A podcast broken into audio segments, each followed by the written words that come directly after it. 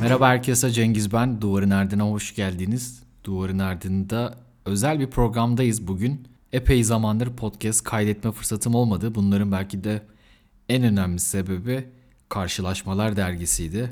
Hani bir sebep diyorum ama kötü bir sebep değil. Gayet memnunum bu süreçten. Bugün yanımda Ersin var. Ersin'le birlikte karşılaşmalar üzerine konuşacağız. Ersin hoş geldin. Hoş bulduk Cengiz. Evet uzun bir süre oldu. Bizim için heyecanlı da bir süreydi. Duygu dolu bir süreydi.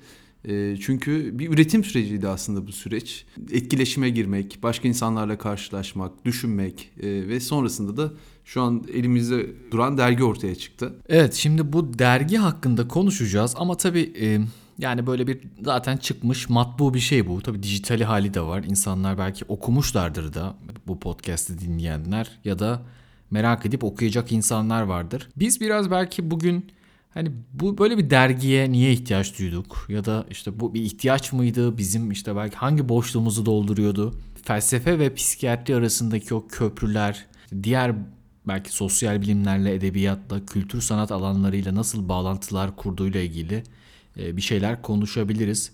Dergide çok özel isimler yer aldı. Onların yazılarından belki kısa da olsa bahsedebiliriz. E, burada Önder'i de analım. Önder Küçük de e, bu derginin çıkışında işte Ersin ve benle birlikte en büyük itici güçlerden birisi oldu. Şimdi karşılaşmaların belki ben hani kısa bir mazisinden bahsetmek istiyorum. Böyle yaz aylarındayken hani belki de aslında uzun zamandır aklımızda olan bir plandı. Bir dergi çıkarmak. Şimdi Ersin belki o süreci de iyi anlatır. Biz felsefe ve psikiyatri çalışma birimi olarak aktif çalışma birimlerinden birisiyiz. Tabii ki yani aktif olmak yani işte bir şeyler üretmek, yazmak, çizmek bunları bir yerde de belki toplamak niyetimiz vardı. E, bu da ona vesile olsun istedik ama sadece de hani bizim kendi aramızda sınırlı bir şey olarak kalsın da istemedik. Diğer insanlarla da işte Ersin dediği gibi yeni karşılaşmalar olsun diye de böyle bir alan yaratma çabası içerisine girdik. Şimdi hani Ersin'e de sorayım o süreci. Hem belki felsefe ile psikiyatri arasındaki ilişki, ee, hem böyle bir dergi serüveni. Ee, kendisi Ersin'den yine felsefeyle çok oldukça ilgili birisi. Belki hani bu alanların birbirine böyle yakınlaşmasıyla da ilgili hislerini bizimle paylaşsın. Evet bizim alanda şimdi insanlara baktığımız zaman bir tarafta böyle bir spektrum gibi değerlendirecek olursak bir anda psikiyatriye daha biyolojik bir yerden bakan meslektaşlarımız var ya da uygulayıcılar var. Bir tarafta da daha teorik bir yerden bakan e, meslektaşlarımız var ya da bu alana ilgi duyan insanlar var. Tabii bunların hepsi aslında bazı ortaya çıkmış problemlere bir yanıt aramanın bir yolu.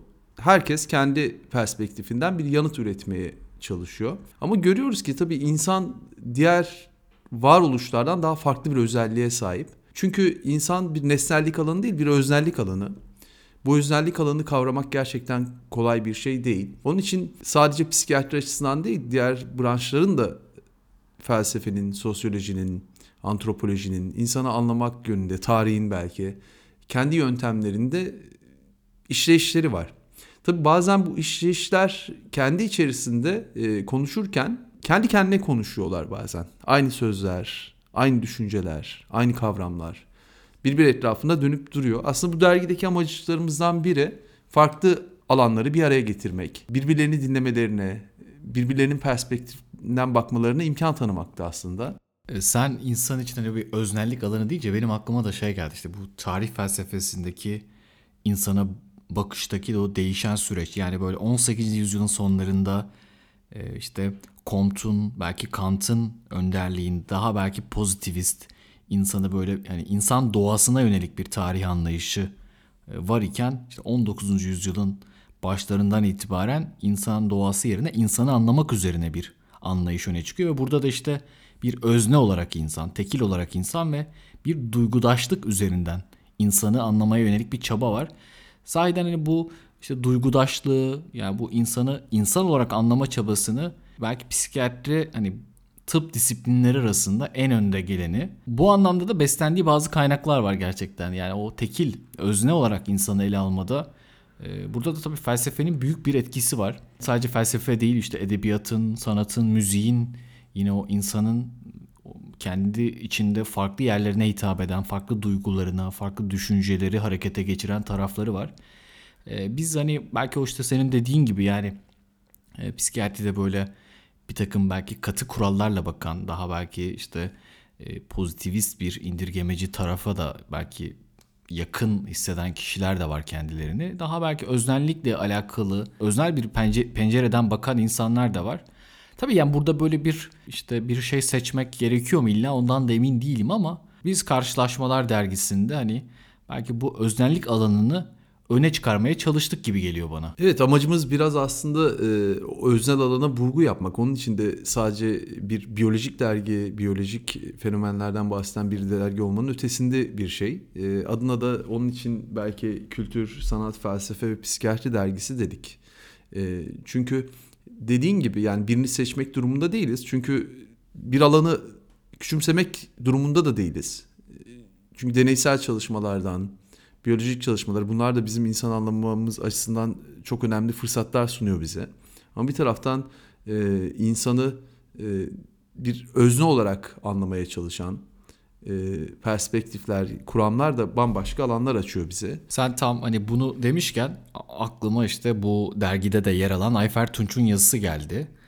E, Ayfer Tunç büyük bir hani edebiyat yazarı, aynı zamanda bir senarist. E, kendisi bir Oliver Sacks yazısı yazdı. Hatta ben işte Ayfer Hanım'la konuştuğum zaman e, ben işte Oliver Sacks'la ilgili yazmak istiyorum. Olur mu dediğinde ben tabii ki olur dedim ama hani onun gözünden Oliver Sacks'a bakmak yani bir nörolog aslında Oliver Sacks. E, sahiden hani tıp hekimi olmayan birisinin mesela bu kadar heyecanlandırması beni çok şaşırtmıştı. E, yazısını da okuduğumda yine kendisiyle de hani Oliver Sacks hakkında konuştuğumda e, belki de biz böyle hekimler bir takım işte kurallarla e, ilerleyen ve e, dışarıdan bakıldığında en azından e, insanların öznel alanlarını, öznelliğini e, biraz gözden kaçırması muhtemel kişilermiş gibi görülüyor ya da algılanıyor olabiliriz. E, Oliver Sacks'ı belki farklı yapan şey neydi? İşte o bir nörologtu ama o fenomenolojik anlamda hastalarını takip ediyordu. İşte hastalarının evlerine gidiyordu, ev ziyaretleri yapıyordu, onları yaşadıkları ortamda gözlemliyordu. Yani o klasik odasında muayene yapan doktordan farklı bir doktordu. Hayatını işte e, hastalarını gözlemlemeye ve sonrasında da bütün o duygularını, işte deneyimlerini, yine kendi gözlemlerini kaleme aldığı bir serüvenden aslında bahsedebiliriz Oliver Sacks'la ilgili.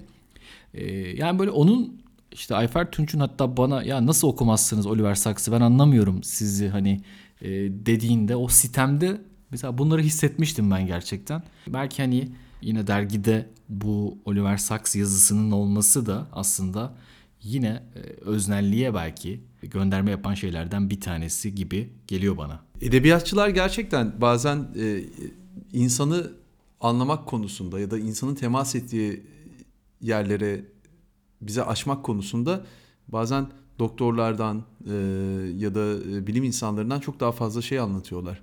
E, bu bize kendisini düşünce tarihinde de gösterir. E, mesela Freud da kendi kuramını oluştururken edebi eserlerden çok faydalanmıştır. Mesela Dostoyevski, Dostoyevski'siz bir Freud herhalde e, Freud olmazdı. Yine Freud metinlerinde Göte'den de çok bahseder. O Alman romantizminin doruklarında. Onun için edebiyatçılar gerçekten aslında bir kuram gelmeden önce o kuramın ön belirtilerini bize gösteriyorlar aslında. Belki de çağımızdaki örnek veriyorum varoluşçu felsefe e, ya da varoluşçu psikoterapiler e, gibi insana farklı bir perspektiften bakmayı sunan düşünürlerin öncü şeylerinden biri belki Kafka'ydı. Onun için edebiyatçıların çok önemli yeri var. Çünkü insanı sadece bir yere sıkıştıran, sadece bir yerden tutan bir yanları değil, olduğu gibi betimleyen, duygularıyla, çıkmazlarıyla, sevinçleriyle, kederleriyle bize çıplak bir şekilde sunan bir yanları var edebiyatçıların. O nedenle edebiyat belki sinemada bizim insanı kavrayabilmemizde çok önemli araçlar. Bazen kuramlar edebiyatçıların anlattığı şeylerden bize çok daha az şeyler anlatırlar. Çünkü indirgemeci yanları vardır. Burada sanki olanı olduğu gibi betimleyebilme e, ve olandan farklı bir şey yaratabilme kudreti edebiyatın e, ve sanatın belki genel olarak insanın ufkunu açan, insanın bakış açısını tazelen bir özelliğe sahip. Evet yani bu anlamda aslında hani o derginin kültür, sanat, felsefe ve psikiyatri dergisi olması yolunda bizi belki iten şeylerden birisi bu olmuştu. Tabii insan şeyi de merak ediyor yani e, biz belki işte kendimiz psikiyatriyle ilgili konuşmalar yaptığımızda tabii hep insan bizim işte özlemiz ve diğer insanların insan hakkında ne düşündüğü, insan ruhu hakkında, düşünceleri hakkında, zihni hakkında ne düşündüğü e, sahiden bizim de merak ettiğimiz bir şey. O işte belki sen Dostoyevski dedin.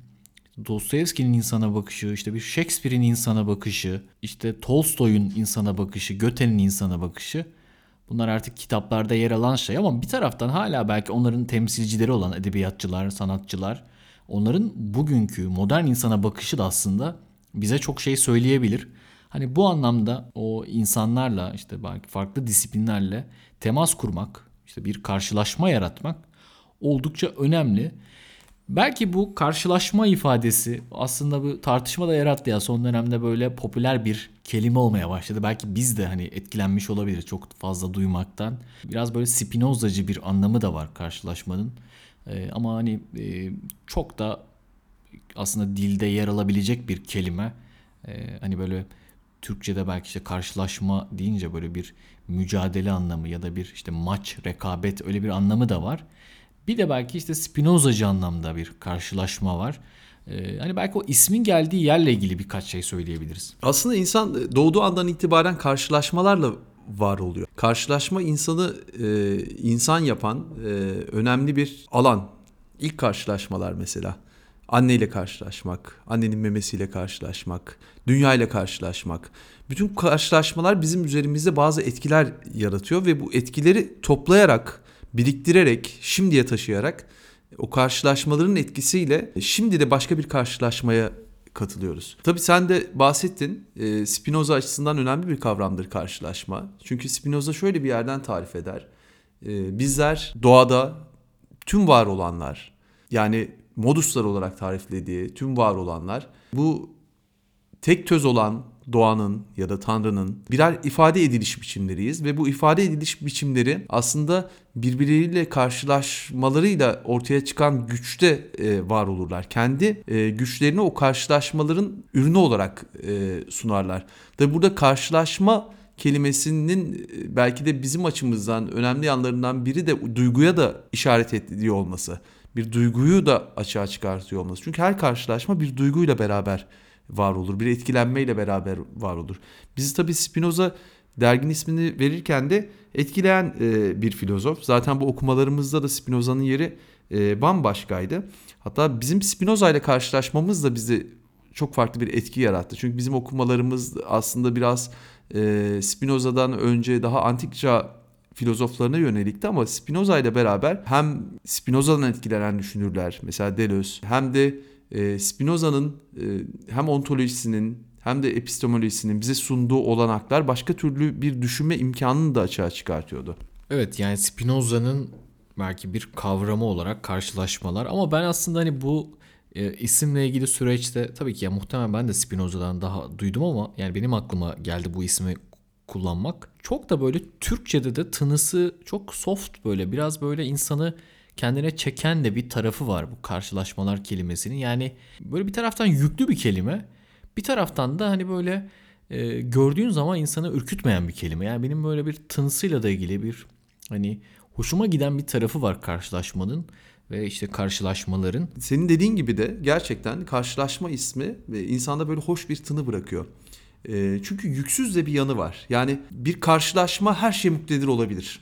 Bir karşılaşma e, bir potansiyeli açığa çıkartabilir ya da bir potansiyeli ortadan kaldırabilir. Mesela e, psikiyatride de karşılaşma bu anlamda önemli bir şeydir. Çünkü biz terapi seansları sırasında hastamızla karşılaşırız. Ve o karşılaşmadan hasta kendi hayatına bazı etkiler yaratmayı hedefler ki bir hekim de aynı şeyi hedefler. Onun için e, karşılaşma kelimesi aslında terapi ortamında da bu yüksüzlüğü içinde barındıran bir kelime. Hayatın her alanındaki karşılaşmanın da yine böyle bir yüksüzlüğü var. Mesela karşılaşma kelimesi gerçekten iki eşit bireyin ya da iki e, gücün, iki bedenin, iki zihnin bir araya gelişini barındırıyor. Ee, içinde bir iktidar kurma ya da bir iktidarı anımsatan bir anlamı da yok. Bu anlamda gerçekten bir nötrlüğü e, barındırıyor.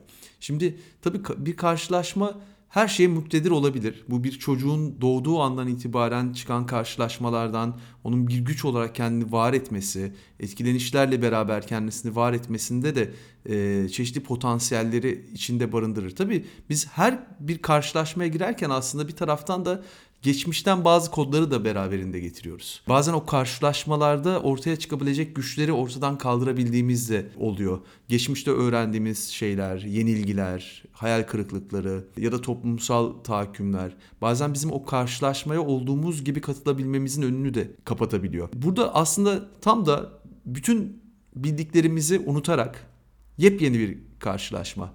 E, bu dergi de bizim açımızdan gerçekten böyle bir özelliği var. Bir taraftan biz şunu hedefliyoruz aslında. Hep konuşulanların dışında, benzer tekrar eden konuşmaların dışında farklı bir karşılaşmayı hedefliyoruz aslında. Onun için belki de farklı branşları bir araya getirmemizin nedeni de bu. Yani farklı branşlardan farklı insanlar kendi sözlerini söyleyebilsinler ve dergi içerisinde de bir karşılaşma zemini oluşsun istiyoruz aslında. Bu anlamda derginin ismi aslında amacını da içinde barındırıyor sanki. Tabii dergi sürecinde aslında işte biz Açık Radyo programına da konuk olduk. Onda da e, bir takım işte Önder'le dergi sürecine dair bazı şeylerden bahsettik. Bir de benim kanalımda aslında podcast'imde de yer olsun istedim. Aslında biz dergiyi çıkaralı epey bir zaman geçti. Belki de bu podcast'i yapmak için uygun bir zaman. Çünkü biz hani çıkardık evet insanlara ulaştı evet ama insanların dönüşleri de bizim için önemliydi. Yani onlar neler düşündüler, ne hissettiler, ellerine aldıkları zaman ne yaptılar. Bununla ilgili artık daha fazla bilgiye sahibim.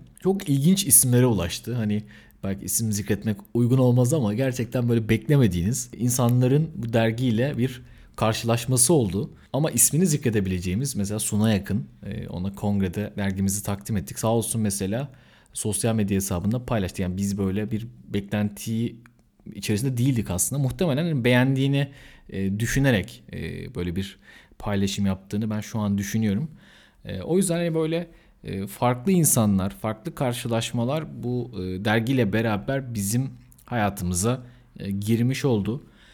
Bu dergide çok sayıda psikiyatristin, psikoloğun, sosyal bilimcinin, edebiyatçının, işte felsefecinin yazıları var.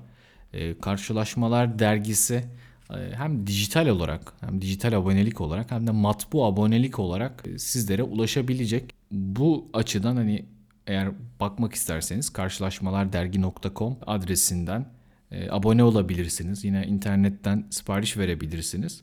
E, biz tabii bu işe kalkışırken hani derginin işte isim haklarını almak, bir takım lisans numaralarını almak. Bir taraftan da bunu sürdürülebilir bir forma getirmek için de çaba gösterdik. Yani bu böyle kitap yazmak gibi bir şey değil dergi çıkarmak. Yani bir tane kitabı çıkardım bitti. Evet bitti yani ama dergide e, bir macera belki her bir sayı bir öncekinin devamı onu tamamlayan bütünleyen bir şey böyle dönüp baktığınızda birbirleriyle anlamı olan bir e, serüven. E, burada da tabii içeriği üretenler kadar yazarlar kadar okuyucunun da bir belki paylaşımının olması, geri bildirimlerini vermesi bizim açımızdan oldukça kıymetli. Hani bu anlamda okuyan, beğenen ve bunun sürmesini dileyen insanların gayretlerine, çabalarına, yardımlarına da ihtiyacımız olduğunu söylemek mümkün herhalde. Peki buraya kadar dinlediğiniz için çok teşekkür ederim. Kendinize iyi bakın, hoşçakalın.